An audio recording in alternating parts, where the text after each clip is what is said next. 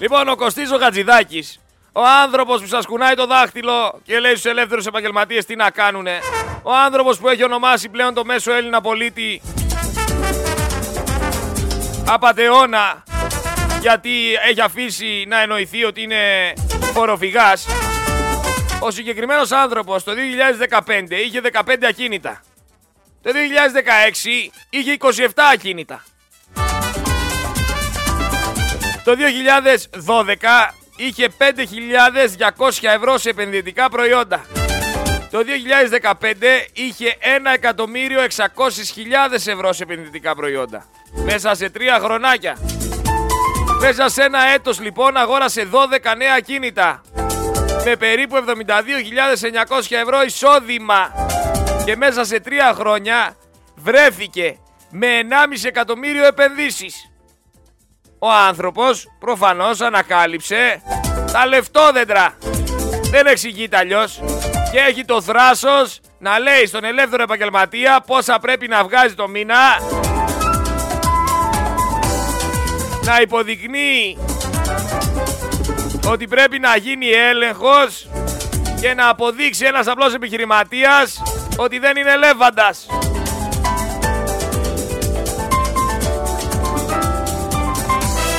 Τι ψηφίσατε ρε και μας έχετε πάρει όλους στο λαιμό σας. Τι ψηφίσατε. Ξανά έξωση κάνανε τον ανάπηρο άνθρωπο εκεί πέρα στη Χαλκιδική. Τον έβγαλαν ξανά έξω με το καρότσι.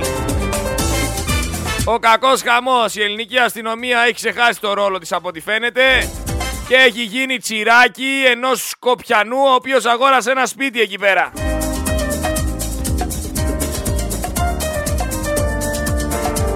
Θα πρέπει να μάθετε στα παιδιά σας όμως να μην έχουν στόχο μόνο να γίνουν διάσημοι ή να γίνουν πλούσιοι. Πρέπει να τους μάθετε να είναι χαρούμενοι. Φυσικά να ξέρουν να διαχειρίζονται και καταστάσεις και υποχρεώσεις έτσι ώστε να μεγαλώσουν την ηλικία τους, να ξέρουν να είναι ανεξάρτητοι και αυτόνομοι. Και έτσι θα καταλάβουν και τι αξία έχει το οτιδήποτε. Γιατί βλέπω πάρα πολύ κόσμο εκεί πέρα έξω να θεωρεί ότι το ντάντεμα βοηθάει έναν άνθρωπο. Δεν τον βοηθάει καθόλου. Ίσα ίσα τον κάνει νοχελικό και ανεύθυνο. Επίσης, να ξεχνάτε όσους σας ξεχνάνε. Απολαύστε τη ζωή σας. Να αποδέχεστε ανθρώπους οι οποίοι θέλουν το καλό σας και χαίρονται με τη χαρά σας. Εσείς είστε το αφεντικό της ζωής σας. Απολύστε, κάντε προσλήψεις και φτιάξτε μια ζωή η οποία καθημερινά σας προσφέρει ευτυχία.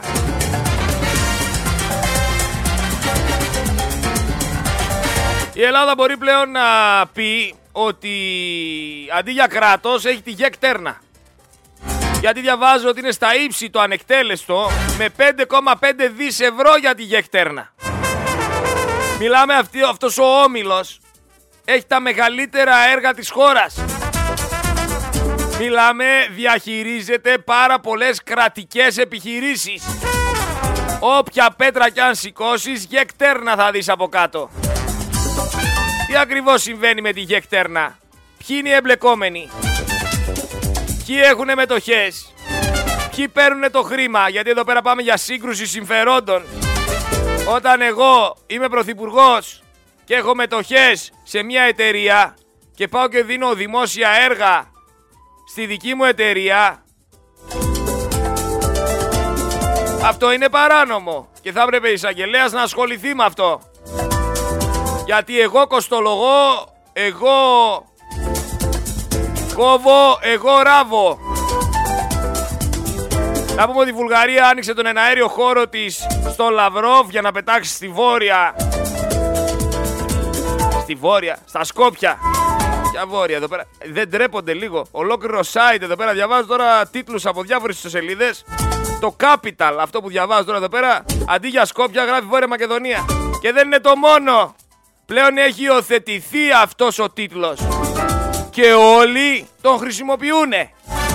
Υποτιθέ, υποτίθεται ότι είναι αυτοί οι άνθρωποι τώρα Έλληνες. Εγώ βλέπω ότι οι Αθηναίοι παρεμπιπτόντως δεν μας σέβονται. Δεν σέβονται το ότι η Βόρεια Ελλάδα είναι η γνήσια Μακεδονία. Δεν το σέβονται. Το προσπερνάνε, δεν τους ενδιαφέρει. Απίστευτο.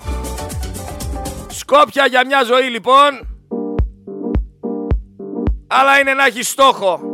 Και όπως πολύ σωστά μας είπε εδώ πέρα ένας άνθρωπος, ο πρόεδρος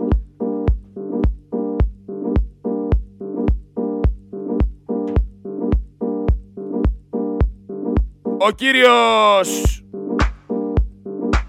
ο οποίος βγήκε και μίλησε για τη συμφωνία των Πρεσπών και είπε ότι καταπατούν καθημερινά οι Σκοπιανοί αυτή τη συμφωνία.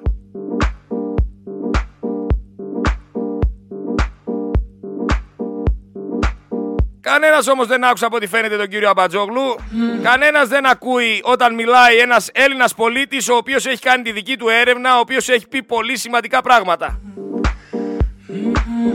Τώρα θα μου πεις, εδώ όλη η Ελλάδα ασχολείται με τον Κασελάκη. Την ώρα που πετάνε Έλληνες από τα σπίτια τους.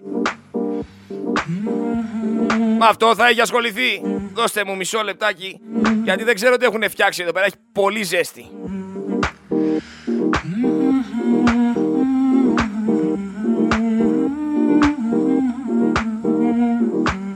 Φταίω κι εγώ που μπήκα με τη φούτερ μέσα. Άκουγα το πρωί τον άλλο να λέει ότι η σουπιά πάνω στο αγκίστρι, άμα την τραβάς λέει τη λες και κοτόπουλο. Και αυτό θεωρεί ότι είναι ορισμός στο ψάρεμα. Τι να πεις, έχει γίνει το μυαλό μας μαρμελάδα με αυτά που ακούμε. Α βγάλω κι εγώ ένα δικό μου ορισμό ότι όταν έχεις πάνω στο αγκίστρι τσιπούρα είναι σαν να έχεις πάνω δεμένη ανακόντα. Δεμένο ανακόντα. Και από εδώ και πέρα στο ψάρεμα άμα λες ανακόντα Σημαίνει ότι έχεις πάνω τσιπούρα γιατί τραβάει πολύ είναι μια δικιά μου ονομασία και πρέπει να την, ε, να την υιοθετήσετε όλοι. Κάτι τέτοια τρελά μας λέει. Λοιπόν, πάμε λίγο να συνεχίσουμε την ανάλυση και το σχολείο μας.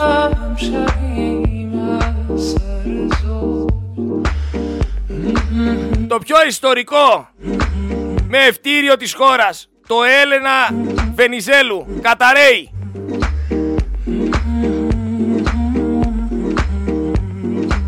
Ένα μεευτήριο που υποδέχεται πολύ δύσκολα περιστατικά, στα οποία συχνά δεν μπορεί καν να ανταποκριθεί ο ιδιωτικός τομέας. Σε αυτό το μευτήριο λοιπόν δεν υπάρχει θέρμανση λόγω παλαιότητας του Λέβητα. Άσχετα που ιδιωτικοποιούνται φέτα φέτα οι υπηρεσίες του, δεν ανανεώνονται οι συμβάσεις εργαζομένων.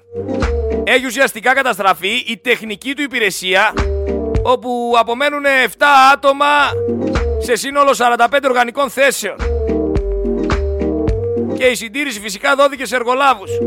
Η απαξίωση όμως στο δρόμο της ιδιωτικοποίησης είναι εδώ και χρόνια η συνταγή της Νέας Δημοκρατίας. Συνολικά για το ΕΣΥ, όχι μόνο για το μεευτήριο. Κατά τα άλλα όμως μας μιλάνε για επενδυτική βαθμίδα.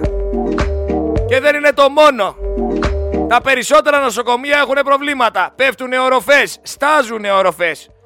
Δεν έχουν προσωπικό. Δεν έχουν υλικά. Και κανένας δεν ασχολείται. Ο Έλληνας πάντα όμως αντιδράει εκεί που πρέπει σωστά.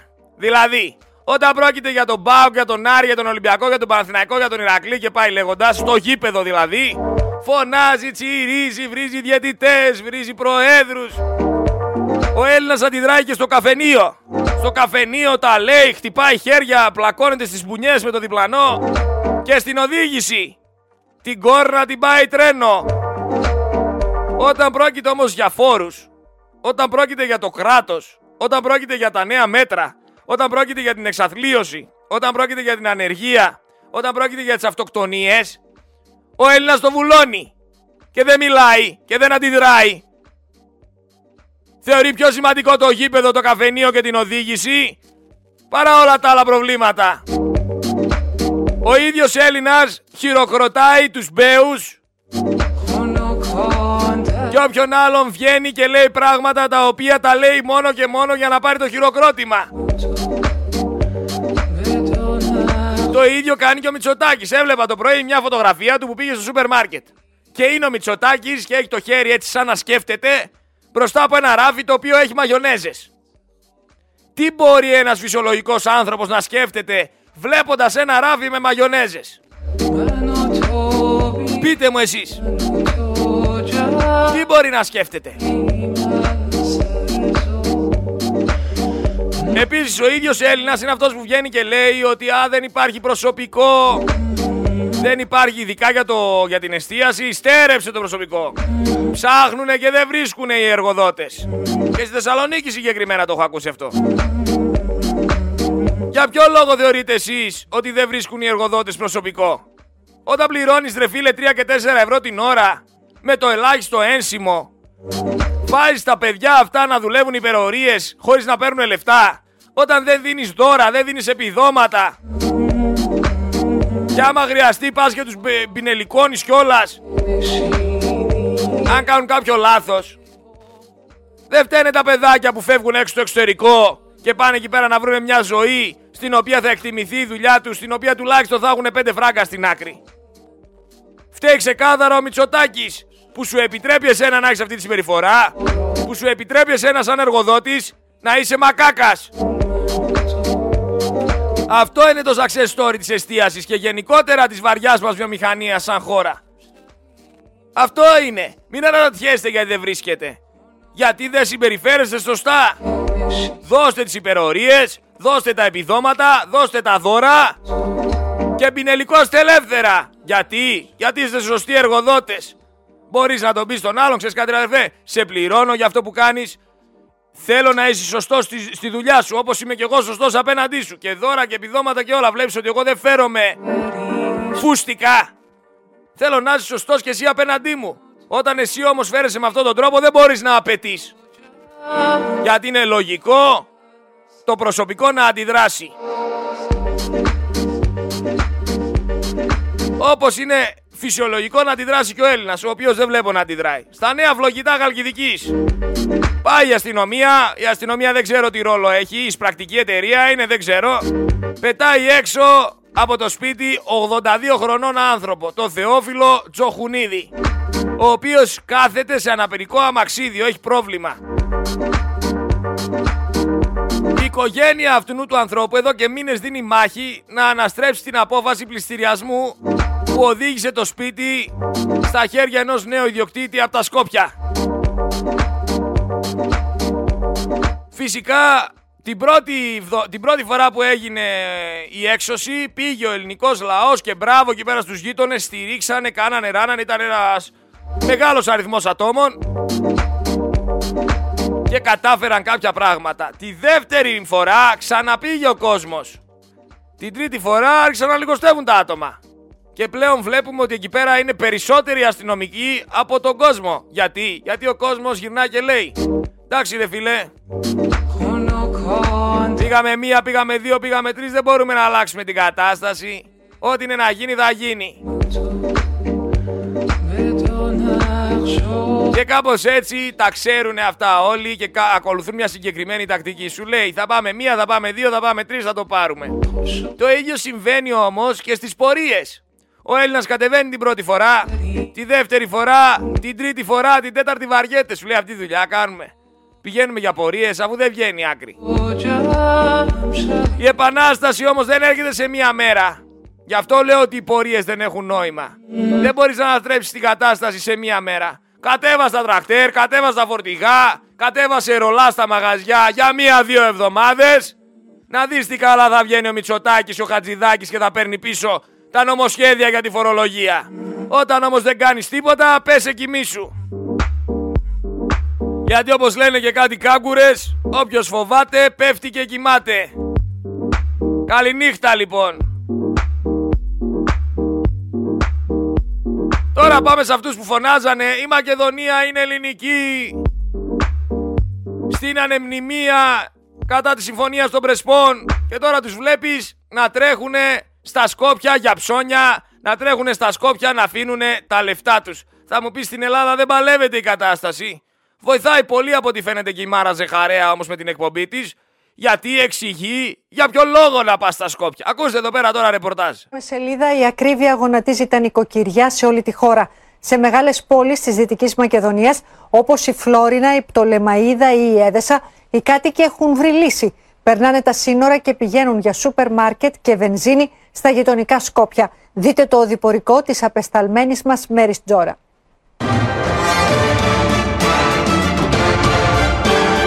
Ούτε τα χιόνια, ούτε ο παγετός, ούτε η μισή ώρα απόσταση πτωεί τους φλωρινιώτες. Στο τέλος του μήνα, με ό,τι απομένει στην τσέπη από μισθούς και συντάξεις, πηγαίνουν στο μοναστήρι των Σκοπίων για να γεμίσουν ρεζερβουάρ και ψυγείο. Μέχρι τις 12 το μεσημέρι είχαν περάσει 556 αυτοκίνητα Ελλήνων. Πλυντήρια πιο χαμηλά, βενζίνα πιο χαμηλά, τρόπο πιο χαμηλά, δοντίατρο πιο χαμηλά. Τι άλλο να κάνει ο κόσμος; Φτάνοντας εδώ στο τελωνίο της Νίκης, όπως και εσείς μπορείτε να δείτε, όλα τα αυτοκίνητα έχουν ελληνικές πινακίδες και να ψωνίσουμε και βενζίνα να βάλουμε. Τα πάντα και ψωμί, μισό ευρώ είναι. Και τα τυριά είναι 5 ευρώ το κιλό. Τέσσερις το απόγευμα και το σούπερ μάρκετ είναι γεμάτο Έλληνες. Από πού ερχόσαστε, Από Φλόρνα. Πήραμε ψωμί, πήραμε λίγο καφέ, λίγα τσιγάρα, βενζίνη, μισή τιμή. Σε όλα. Μισό ευρώ έχει. Στην Ελλάδα ένα 20 πόσο. Οι τιμές στα Σκόπια είναι σε δινάρια. Ένα ευρώ αντιστοιχεί σε 64 δινάρια. Αν και οι τιμές παντού, όπως βλέπετε στην αυτοψία της Μέρη Τζόρα, αναγράφονται στο δικό τους νόμισμα, οι Έλληνες έχουν γίνει εξπέρ στη μετατροπή.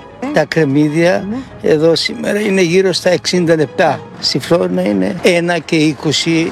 Ελάτε να δούμε τώρα κάποιες διαφορές που καίνε. Το ίδιο αφρόλουτρόγνο τη εταιρείας, το οποίο στην Ελλάδα κοστίζει 5,98 ευρώ, στα Σκόπια το αγοράζει σε 1,17. Υγρό απορριπαντικό ρούχων 10,63 στους γείτονες, 19,90 στη χώρα μας. Ενώ πάνω από 4 ευρώ είναι η διαφορά και στις τιμές στο χαρτί υγείας. Μια κυρία αγοράζει τις μπανάνες 1 ευρώ το κιλό, ενώ κάποιοι άλλοι επέλεξαν σήμερα να αγοράσουν σπορέλαιο προς 1 ευρώ το λίτρο. Λίγο αλεύρι, τσομάκι, πιο φθηνό είναι εδώ στη μέση. Έλληνες οδηγοί φτάνουν ο ένας μετά τον άλλον και στα πρατηρία υγρών καυσίμων στο μοναστήρι. Η κατοστάρα έχει 1,40. Η απλή είναι 1,30. Εγώ από το Λεμαϊδί έρχομαι. Πηγαίνω και κάνω και τα δόντια μου της γυναίκας μου. Τουλάχιστον 20 είναι οι κλινικές δοντιών στο μοναστήρι. Έχει διαφορές μεγάλες. Α δούμε διαφορές. Εμφυτεύματα 450 ευρώ στα Σκόπια από 1200 ευρώ στην Ελλάδα. Θήκη δοντιού 150 ευρώ στα Σκόπια, 300 με 350 ευρώ στη χώρα μας. Σφράγισμα 20 με 25 ευρώ στα Σκόπια, 60 με 70 ευρώ στην Ελλάδα. Θα πάμε πείτε, τώρα να... πείτε μου εσείς, πείτε μου, ποιος φταίει; Ποιος φταίει για αυτές τις τιμές; Φταίει ο άνθρωπος που ζει στη Φλόρινα; Ποιος φταίει φίλε μου; Δεν φταίει ο Μητσοτάκης, δεν φταίνει οι φίλοι του, δεν φταίει η εσχροκέρδεια.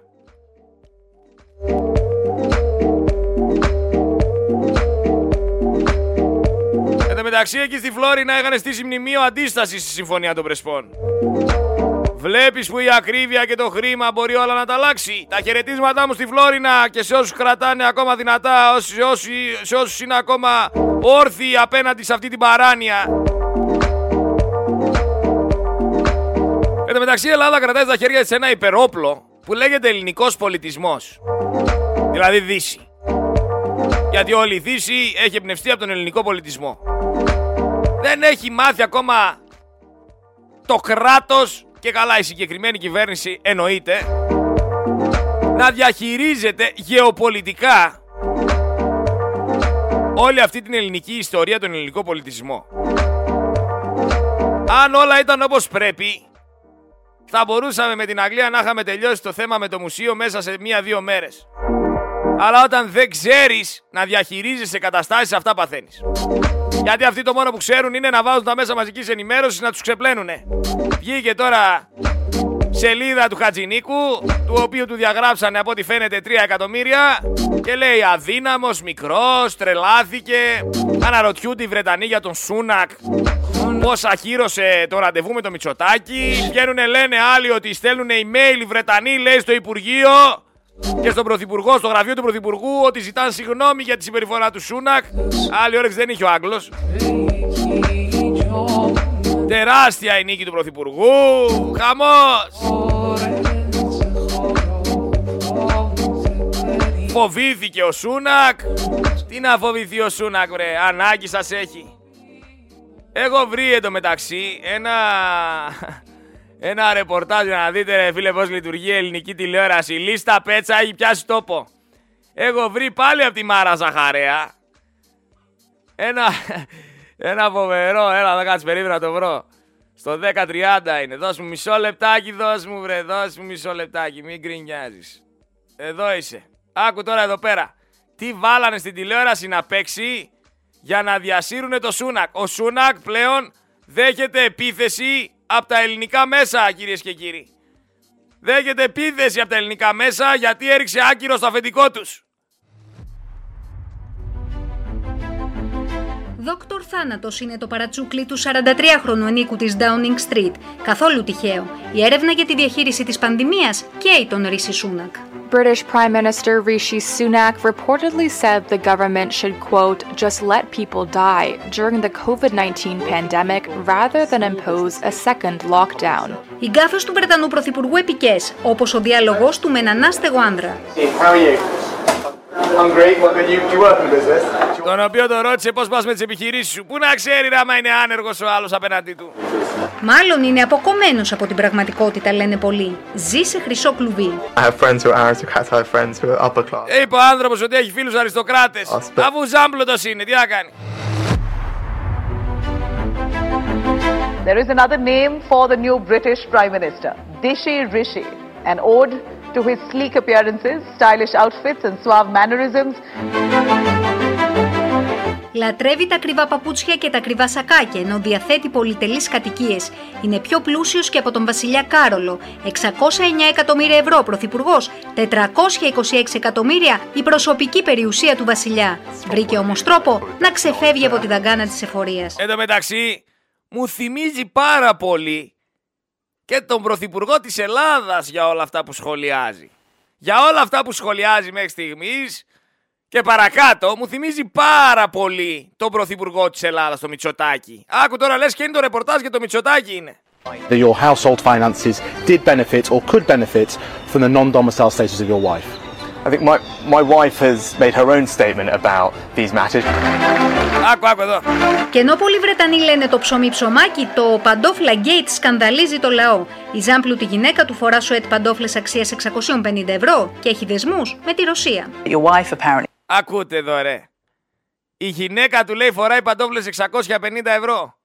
Ακούτε ρε εδώ πέρα τι παίζει στην ελληνική τηλεόραση. Έριξε ο Σούνακ πόρτα στο Μητσοτάκι και βγήκε η Ζαχαρέα, έκανε ρεπορτάζ για τις παντόφλες της γυναίκας του Σούνακ, ρε παιδιά. Καταλαβαίνετε τι ζούμε. Καταλαβαίνετε τι πάει να πει η ελληνική τηλεόραση. I'm an elected politician and I'm here to talk to you about what I'm responsible for. Uh, my wife is not. Ο φιλόδοξος Σούνακ κατάφερε να καθίσει στον πρωθυπουργικό θόκο χωρίς την ψήφο του λαού. Εξελέγει πρωθυπουργός με σοκομματικέ εκλογές στο συντηρητικό κόμμα των Τόρις όταν παρετήθηκε η Λίστρα το 2022. Κανείς δεν πίστευε ότι θα κυβερνήσει. Άκου τώρα εδώ. Κανείς δεν πίστευε ότι θα κυβερνήσει. Άκου εδώ τώρα, ομοιότητα. Τι σας θυμίζει, τι σας θυμίζει. Κυβερνήσει το Ηνωμένο Βασίλειο. Ούτε η πεθερά του. I never thought he will be a prime minister. Πλέον πονοκέφαλος χωρίς παυσίπονο είναι οι δημοσκοπήσεις για τον Σούνακ. Το εργατικό κόμμα συγκεντρώνει το 46%. Και δώσε πόνο! Ο χειρότερος όλων ο Σούνακ! Επειδή έριξε πόρτα στο Μητσοτάκι. Αλλά είναι δυνατό να φοράει γυναίκα το 650 ευρώ παντόφλες. Ο άνθρωπος έχει περιουσία 600 εκατομμύρια εντωμεταξύ, έτσι. Τι έπρεπε να φοράει η γυναίκα του δηλαδή; Για να καταλάβω. Για να καταλάβω. Δηλαδή έριξε πόρτα στο Μητσοτάκι και έτρεξε τώρα το Σταρ με τη Μάρα Ζαχαρέα να βρει τι παντόφλες φοράει η γυναίκα του Σούνακ. Το κουτσουμπολιό του κουτσουμπολιού, ο κουτσουμπόλα. Δηλαδή έλα Χριστέ και Κύριε. Δεν μου φτάνει όμως μόνο αυτό. Γιατί θέλω να ακούσουμε κάτι. Θέλω να ακούσουμε κάτι ακόμα. Θέλω να ακούσουμε τον Άδωνη Γεωργιάδη να μιλάει αγγλικά, φίλοι μου. Για να καταλάβεις τι τσίρκο, τι τσίρκο Είστε έτοιμοι για αυτό που ακολουθεί; Ήρεμα ρωτάω. Είστε έτοιμοι; Γιατί θα ακούσετε τον Άδωνη Γεωργιάδη να μιλάει αγγλικά. Είστε έτοιμοι ξαναρωτάω. Ο Άδωνης Γεωργιάδης, ναι, ο Υπουργός Ανάπτυξης, ο προηγούμενος, τώρα Υπουργός Εργασίας. Ο άνθρωπος δεν ξέρει αγγλικά. Ο άνθρωπος δεν ξέρει αγγλικά και πάει στο εξωτερικό και κάθεται και μιλάει με αυτόν τον τρόπο. Ξεφτιλίζει την Ελλάδα. Ο συνομιλητής του γελάει. Ο συνομιλητής του γελάει με τον τρόπο που μιλάει αγγλικά. Και αναρωτιέται και λέει τι γίνεται ρε παιδιά; Ας μου πει κάποιος τι θέλει να πει αυτός ο άνθρωπος. Τι τον φέρατε εδώ πέρα αυτόν τον άνθρωπο; Δεν ξέρει γρήγορα αγγλικά. Ακούστε εδώ αγγλικό. Also, to be very honest, we have a problem to just technical jobs. I mean, if you want to open a restaurant in Greece now, the top first thing that you cannot find is, I don't know what is the English word, lageris we say it, if someone knows the English words, okay? What do they do? Uh, they, we, they, they, they, they, they fix the, the, the, the, the, the things in the cuisine of a restaurant. The top first, uh, we have a v- big lack of lancheris in Greece. There are restaurants that because they cannot find this kind of expertise, they cannot open their kitchen uh, uh, the hours they need. Does Some anybody know investor the with a English- the kitchen is English- very what important is the Eng- problem. the English word for lazeris. Ας μου πει κάποιος λέει ο άνθρωπος ποια είναι η αγγλική λέξη για τη λέξη λαντζέρις. Dishwasher. They, we, they, they, they, they, they fix the, the, the, the, the, the things in the cuisine. So, uh, The fix the things in the cuisine ρε φίλε. The λατζέρις. The λατζέρις. The fix the things in the cuisine. Υπουργός Εργασίας, Υπουργός Ανάπτυξης, αυτός ο άνθρωπος ρε παιδιά. Τι έχετε ψηφίσει; Έλα Χριστέ και Κύριε. Πραγματικά το άκουγα το πρωί και γελούσα μόνος μου. Και το μεταξύ ήμουνα, ήμουνα έξω με το λάπτοπ. Και με κοιτούσαν από δίπλα οι άλλοι και αναρωτιόντουσαν γιατί γελάει μόνος του αυτός ο άνθρωπος. Μα δεν μπορώ να το χορτάσω αυτό. Ακούστε εδώ πέρα. The Lageris. The fix the thing on the cuisine. to be very honest, we have a problem to just technical jobs. I mean, if you want to open a restaurant in Greece now, the top first thing that you cannot find is, I don't know what is the English word, lageris we say it, if someone knows the English words, okay? What do they do? Uh, they, we, they, they, they, they, they fix the, the, the Εν τω μεταξύ λέει κιόλα, άμα κάποιο ξέρει τη λέξη αυτή να λέει στα αγγλικά. uh, the, the, the, the things in the cuisine of a restaurant. The top first, uh, we have a v- big lack of lancheris in Greece. There are restaurants that because they cannot find this kind Γελάει ο άλλο. Γελάει ο άλλο με τα αγγλικά του. of expertise, they cannot open their kitchen uh, uh, the hours they need. Does Some anybody know investor the with a English- the kitchen is English- very what is important the Eng- problem. the English word for lazeris. Dishwasher. They, we, they, they, they, they, they fix the, the, the, the, the, the things in the cuisine. So, uh, the top first They fix the things in the cuisine. The Lageris. Τι δεν καταλαβαίνεις ρε φίλε εκεί πέρα. Έχει έρθει ο Υπουργός της Εργασίας της Ελλάδας και σου εξηγεί ότι δεν βρίσκει λατζέριδες και ότι αυτό είναι το σημαντικότερο πρόβλημα της χώρας. Δεν μπορούν να ανοίξουν τις κουζίνες σου, οι άνθρωποι θέλουν να σου πει. Δεν μπορεί ρε φίλε να ανοίξει την κουζίνα ο επιχειρηματίας γιατί δεν βρίσκει λατζέρι. The fix the things of the cuisine. Ε, Λατζέρης, τι δεν καταλαβαίνεις ρε άνθρωπε. Ρωτάς και τους υπόλοιπους εκεί πέρα γύρω και γελάς τι θέλει να πει. Απλά είναι τα πράγματα. Αυτά τα καρογιοζηλίκια μας κάνουνε ρεζίλι. Μία Άδωνης Γεωργιάδης, μία Μητσοτάκης με Σούνακ, μία ο ένας, μία ο άλλος ξεφτύλα. Επίσης, στην τηλεόραση βγήκε ένα ρεπορτάζ που λέει ότι οι Άγγλοι, άκου τώρα να δεις πώς κινείται η ελληνική πλευρά, οι Άγγλοι λέει δεν μπορούν να συντηρήσουν και να προστατεύσουν τα γλυπτά του Παρθενώνα, άκου τώρα. Γιατί λέει εμείς έχουμε καλύτερα μουσεία. Εδώ στην Ελλάδα ο άλλος πήρε τον πίνακα του Πικάσο και του έπεσε από τα χέρια. Η ελληνική αστυνομία συγκεκριμένα κατάφερε να ρίξει το πάτωμα το αριστούργημα του Πικάσο κατά τη διάρκεια της συνέντευξης τύπου στο Υπουργείο Προστασίας του Πολίτη. Εδώ συμβαίνουν αυτά στην Ελλάδα. Επίσης, το 2021 Δεν υπήρξε σοβαρή φθορά γλυπτού στην Ακρόπολη από κομπρεσέρ. Τι προστατεύουμε, εμείς μόνοι μας τα καταστρέφουμε. Πήγε τσιμέντωσε η άλλη όλη την Ακρόπολη. Τσιμέντωσε την Ακρόπολη ρε το ακούτε; Η Τσιμενδώνη. Και κανένας δεν αντέδρασε. Εγώ είμαι υπέρ της αλήθειας. Βέβαια ανήκουν στην Ελλάδα τα γλυπτά του Παρθενώνα. Εννοείται. Αλλά να βγεις ωμά, να το ισχυριστείς. Και εδώ πέρα αυτοί δεν πάνε να τα πάρουν πίσω μόνιμα. Πάνε να τα δανειστούν για να κάνουν το επικοινωνιακό τους τρικ και να κάνουν το επικοινωνιακό τους παιχνίδι. Που άμα τα δανειστείς, είναι σαν να παραδέχεσαι ότι τους ανήκουν. Γιατί στην ουσία μετά θα βγει στο σπίτι, το έχεις παραδεχθεί ότι, είναι, ότι μου ανήκουν, γιατί τα δανείστηκες από μένα. Άρα συμφώνησες ότι είναι δικά μου για να τα δανειστείς. Και επίσης να ξέρετε ότι άμα τα φέρει εδώ πέρα τα γλυπτά θα είναι με αντάλλαγμα. Και αυτά τα λεφτά θα τα πληρώσουμε εμείς, άμα είναι λεφτά και δεν είναι τίποτα άλλο. Αλλά η δημοσιογραφία στην Ελλάδα έχει τη θέση που έχει, είναι ελευθερία έκφρασης για κάποιο λόγο. Βρετανοί λέει στέλνουν email στο Μητσοτάκι συγγνώμη για την παιδιαρόδικη αγενή στάση του Σούνακ. Άσε μας ρε φίλε. Και έχουμε απ' την άλλη και το Σταϊκούρα να βγαίνει να λέει για το μετρό της Θεσσαλονίκης Είδα λέει στα μάτια των Θεσσαλονικιών αισιοδοξία. Ποια αισιοδοξία ρε; Θες να σε φέρω εγώ έναν καταστηματάρχη από την Εγνατία να σου πει άμα έχει αισιοδοξία μέσα του που 50 χρόνια έχει λαμαρίνες μπροστά στο κατάστημά του και τον έχετε γονατίσει. Η Εγνατία δολοφονήθηκε σαν αγορά.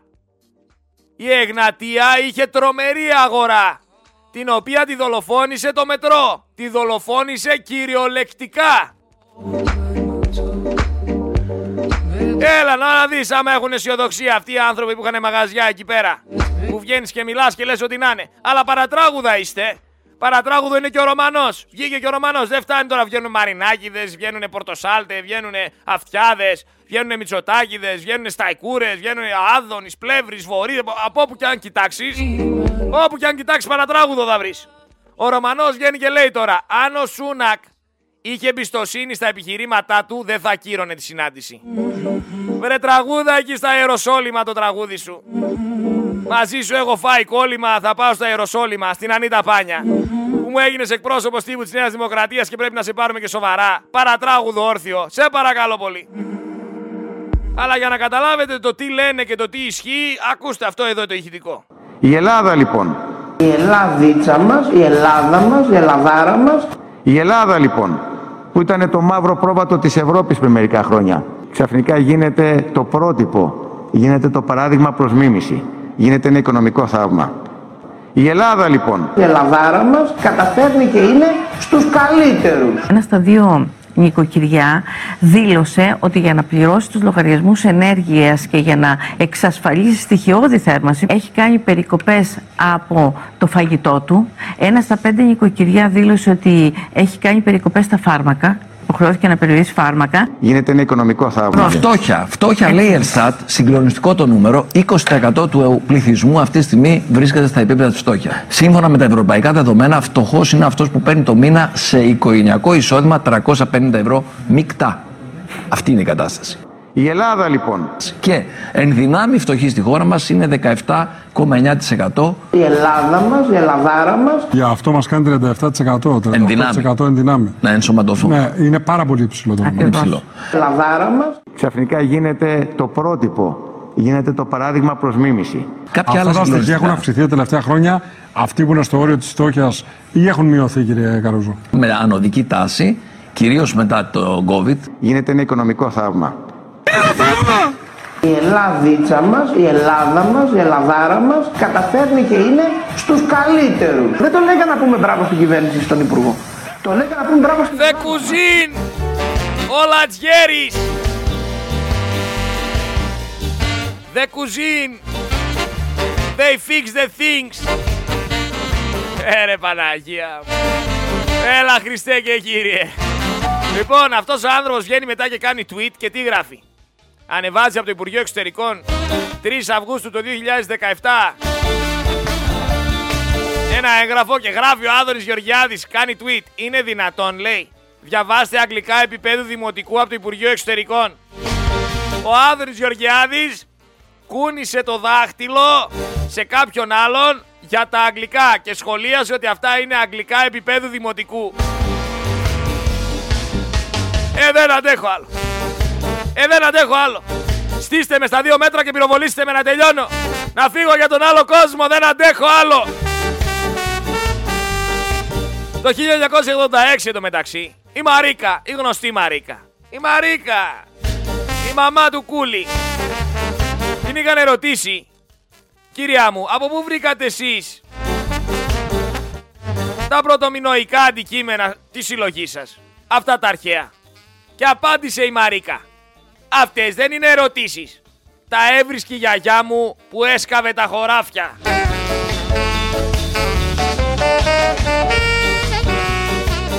Καταλαβαίνετε τι λέμε. Τα έβρισκε η γιαγιά της που έσκαβε τα χωράφια τα αρχαία. Δεν είναι ερώτηση αυτή. Ε, να τρελαθούμε τελείως. Αυτή η γιαγιά τι έκανε ακριβώς και έσκαβε τα χωράφια. Ένας θεός ξέρει και πόσα χωράφια έσκαψε. Και πού βρήκε όλα τα αρχαία; 1049 αρχαία.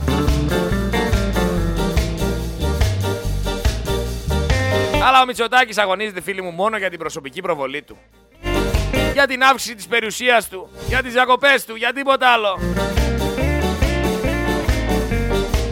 Εν τω μεταξύ λένε τώρα ότι φέρανε τη ψηφιακή εποχή και έρχεται η ανάπτυξη και πάει λέγοντας. Η νέα ιστορία, το νέο κόλπο που έρχεται στην Ελλάδα είναι να έχεις κάμερα λέει στο ψυγείο σου, μέσα στην τουλάπα.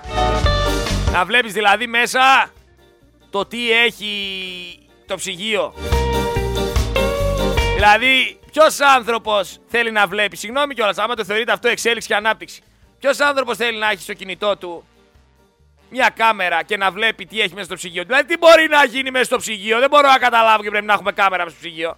Τι μπορεί να γίνει μέσα στο ψυγείο, να μαλώσει το μανταρίνι με το κρεμμύδι, να μαλώσει το κασέρι με το ζαμπόν; Τι μπορεί να γίνει, ρε φίλε, και πρέπει να βάλουμε κάμερα μέσα στο ψυγείο; Και θεωρείται αυτό εξέλιξη και ανάπτυξη; Σας παίρνουν τα λεφτά για χίλιες βλακίες, ρε. Και υπάρχει κόσμος που πάει και τα αγοράζει και πάει και δείχνει μετά στο φίλο του διπλανό του, έλα να σε δείξει τι στο ψυγείο. Μα τόσο γαϊβάνια είναι δυνατόν. Εν τω μεταξύ ο Σούνακ είναι αγκαλιά με τον Ερντογάν για κάποιο λόγο. Αγκαλιά με τον Έντι Ράμα. Αυτά δεν τα σχολιάζουμε.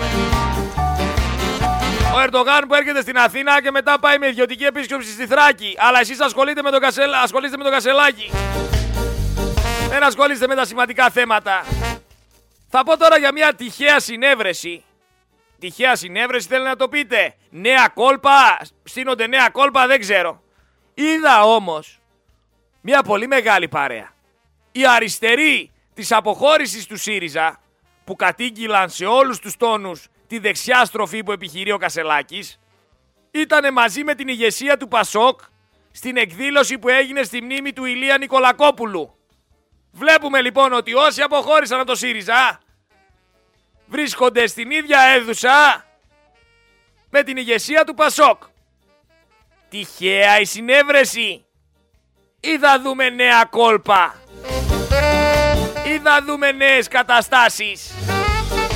Εγώ το αφήνω αυτό να υπάρχει έτσι σαν ένα μικρό ερέθισμα στο μυαλό σας. Για να ξέρετε προς τα που βαθύ, βαδίζουμε.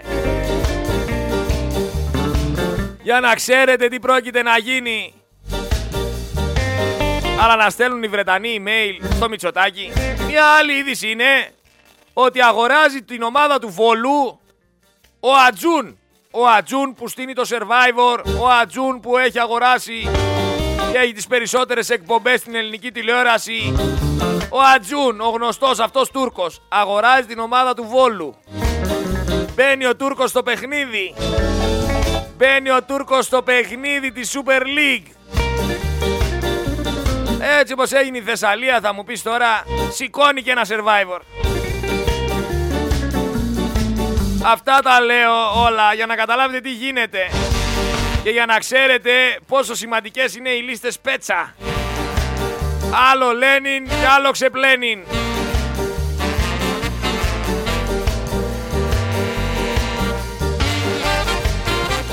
Εν τω μεταξύ δεν βλέπω κανένα στο Sky, στον Αντένα, στο Mega.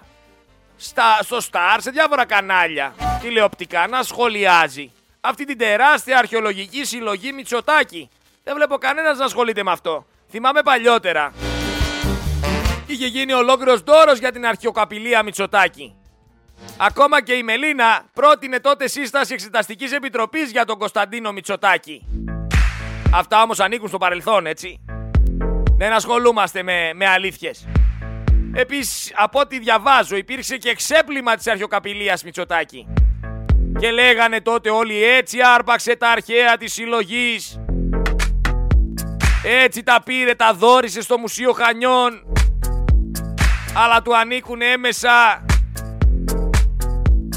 Μια αμαρτωλή ιστορία αυτή η αρχαιολογική συλλογή του Μητσοτάκη και την τρίτη ώρα θα το συζητήσω και με τον καθηγητή. Τρεις και δέκα θα είναι μαζί μας ο κύριος. Για να ακούσουμε και μια πιο εξειδικευμένη άποψη για όλα αυτά.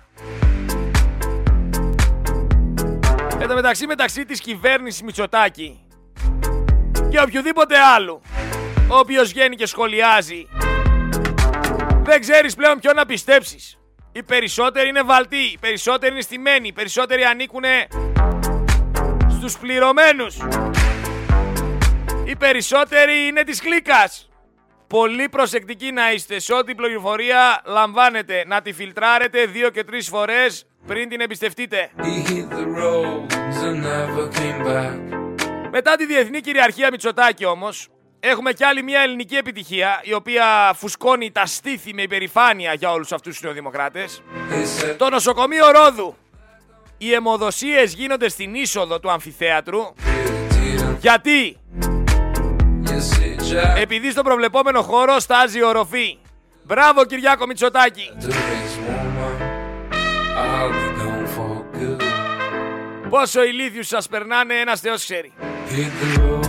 Πραγματικά για τον 82χρονο εικόνες ντροπής έξω από το σπίτι του. Ένας ανάπηρος συνταξιούχος τον οποίο το κράτος τον έχει βάλει, δεν ξέρω και εγώ τι να κάνει. Έχει στείλει εκεί πέρα ισχυρές αστυνομικές δυνάμεις. Βλέπεις απ' έξω γίνεται του αστυνομικού. Όπκε, ασφαλίτες. Ούτε τρομοκράτης να ήταν ο παππούς. Λες και πρόκειται να αντιμετωπίσουν το μεγαλύτερο εγκληματία. Και όλα αυτά για να το πετάξουν έξω από το σπίτι του. Έναν άνθρωπο μέσα στο κρύο ανάπηρο. Έναν ανήμπορο άνθρωπο. Ο οποίος αυτή τη στιγμή ζει σε ένα ξύλινο σπιτάκι το οποίο έφτιαξε ο Δήμος και το έχει αφήσει έξω στο σπίτι του. Και λέει ο άνθρωπος δεν φεύγω από το σπίτι μου, ρε, εδώ έξω θα κάτσω. Αστυνομία και μπράβοι μπήκαν στο σπίτι του, τον πετάξαν στο δρόμο μέσα στο κρύο. Με κουβέρτες και μπουφάνι ναι για να μπορέσει να ζεσταθεί. Άστεγος με αναπηρία. Στα 82 του χρόνια. Η κόρη και ο εγγονός του να βρίσκονται στο κρατητήριο και ο Κούλης να λέει και ο Σταϊκούρας ότι όλα πάνε καλά. Ντροπή. Πραγματικά ντροπή. Αλλά βλέπεις ο πολιτικός τύπος στην Ελλάδα είναι σαν το παδικό του 90. Χάνει ο Μητσοτάκης από το Σουνάκ, τρώει φάπα και βγαίνουν όλοι και λένε ότι λένε είναι αυτό που παλιά έχανε 0-3 ο Ολυμπιακός. Και έβγαιναν και γράφαν οι εφημερίδες μάγεψε την Ευρώπη. Δεν ήξεραν που πατούσαν οι παίκτες της άλλης ομάδας. Στις λεπτομέρειες χάθηκε το μάτς. Ρε τρία γκολάκια έφαγε. Όχι, ο καλύτερος είναι.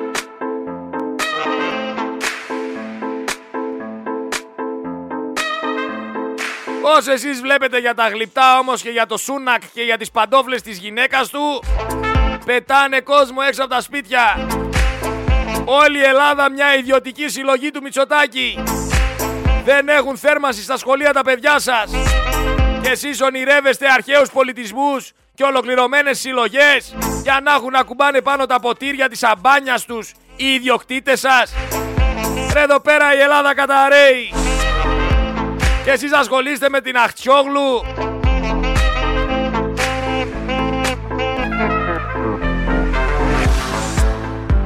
Σκεφτείτε πόσο καλά έχει προστατεύσει το σύστημα έναν γραφικό καραγκιόζη που τόσο καιρό δεν είχαμε μάθει τόσα χρόνια ότι δεν ξέρει αγγλικά. Επίσης υπήρξαν τρία διπλωματικά λάθη από το Μητσοτάκι τα οποία δεν αναφέρει κανένας για να μπορέσει ο Σούνακ να φτάσει στο σημείο να του πει ότι δεν βρισκόμαστε. Πρώτα απ' όλα ο Πρωθυπουργός, πρώτη επίσκεψη που έκανε ήταν στον Κάρολο. Στην επίσκεψη με στόχο να δει το Σούνακ, πήγε πρώτα στον αρχηγό του κόμματος της αξιωματικής αντιπολίτευσης. Και βγήκε πρώτα στο BBC για να ευνηδιάζει το Σούνακ πριν τη συνάντησή τους. Και σου λέει ο Σούνακ, πήγε στον Κάρολο πριν συναντήσει εμένα. Πήγε συνάντησε στον εχθρό μου, ο οποίος πρόκειται να μου πάρει τη θέση, στον αρχηγό της αξιωματικής αντιπολίτευσης. Πήγες, βγήκες και στα κανάλια για να μιλήσεις πριν από εμένα για τη συνάντησή μας. Εδώ δεν βρίσκεσαι στην Ελλάδα. Εδώ δεν μπορείς να, να ακολουθείς αυτό το καθεστωτικό μονότερμα. Να θεωρείς τσιφλίκι σου τη χώρα. Εδώ δεν παίζεις μπάλα άνετα μόνος σου, χωρίς κανόνες. Εδώ βρίσκεσαι στην Αγγλία. Αφού δεν ακολούθησες και δεν έδειξες σεβασμό, πάρε την πόρτα και άντε γεια. Χαλβά, ε χαλβά, ποιος νομίζεις ότι είσαι; Ολόκληρο σούνακρε, πιο, πιο πλούσιος από τον βασιλιά είναι. Ασχοληθεί με σένα ρε κούλι και με τις χαζομάρες σου και με τις αρλούμπες σου που προσπαθείς να το παίξεις ιστορίας. Προσκυνημένε, ε προσκυνημένε, φά την πόρτα σου και σπίτι. Γιατί πολύ αέρα πήρες.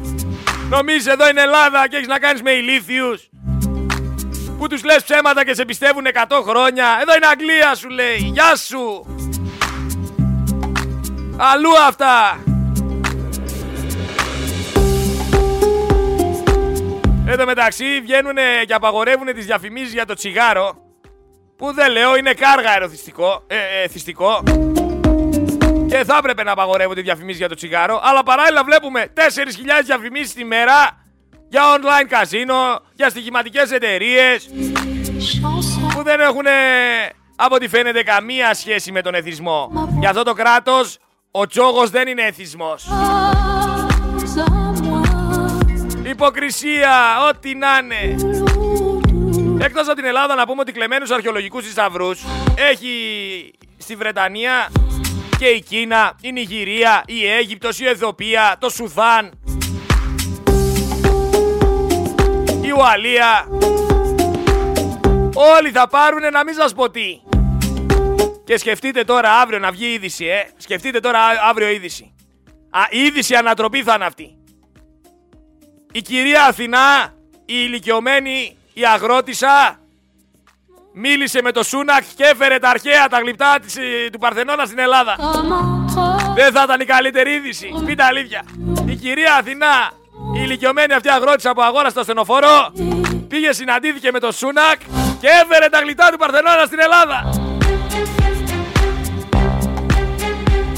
Δεν θα ήταν εξαιρετική είδηση. Θέλω να πω και κάτι στους Σιριζέους. Φτάνει βρε. Φτάνει βρε γελί φαντάρι. Φτάνει. Κατάσχουνε σπίτια. Πετάνε έξω ανασφάλιστους από το ΕΣΥ. Κάνουν φοροεπιδρομή. Και εις φοροεπιδρομή στους ελεύθερους επαγγελματίες. Θάβουνε τα εγκλήματα στα τέμπη. Κουκουλώνουν τις υποκλοπές. Ξεφτιλίζουν τη χώρα διεθνώς. Και εσείς εκεί στο ΣΥΡΙΖΑ μαλώνετε με το Κασελάκι, με την Αχτσιόγλου, με το Σκουρλέτι. Όλη μέρα γκρίνια και κλάμα. Φτάνει βρε προδότες. Πηγαίνετε σπίτι σας επιτέλους. Φάνηκε ποιοι είστε. Και τι θέλετε; Και για ποιο λόγο υπάρχετε στην πολιτική σκηνή; Φάνηκε.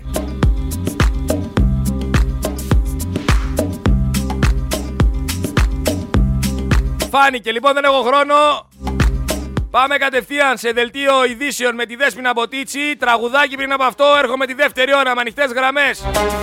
Να συζητήσουμε, να ακούσω τις απόψεις σας γιατί την τρίτη ώρα θα είναι μαζί μας ο καθηγητής με τον οποίο θα μιλήσουμε για όλα αυτά εδώ πέρα που συμβαίνουν, για τα αρχαία, για τη συλλογή του Μητσοτάκη. Εδώ θα είμαστε. Λοιπόν, Επανέρχομαι, μη φύγει κανένας. Focus FM 103,6, Σερέτης Γρηγόρης, κόντρα στο σύστημα. Also, to be very honest, we have a problem to just technical jobs. I mean, if you want to open a restaurant in Greece now, the top first thing that you cannot find is, I don't know what is the English word, lageris we say it, if someone knows the English words, Okay. What do they do? Uh, they, we, they, they, they, they, they fix the, the, the, the, the, the things in the cuisine of a restaurant. The top first, uh, we have a v- big lack of lanceris in Greece. There are restaurants that because they cannot find this kind of expertise, they cannot open their kitchen uh, uh, the hours they need. Some investor with English- a kitchen is very important the Eng- problem. the English word for Lazaris. Dishwasher. They, we, they, they, they, they, they fix the, the, the, the, the, the things in the cuisine.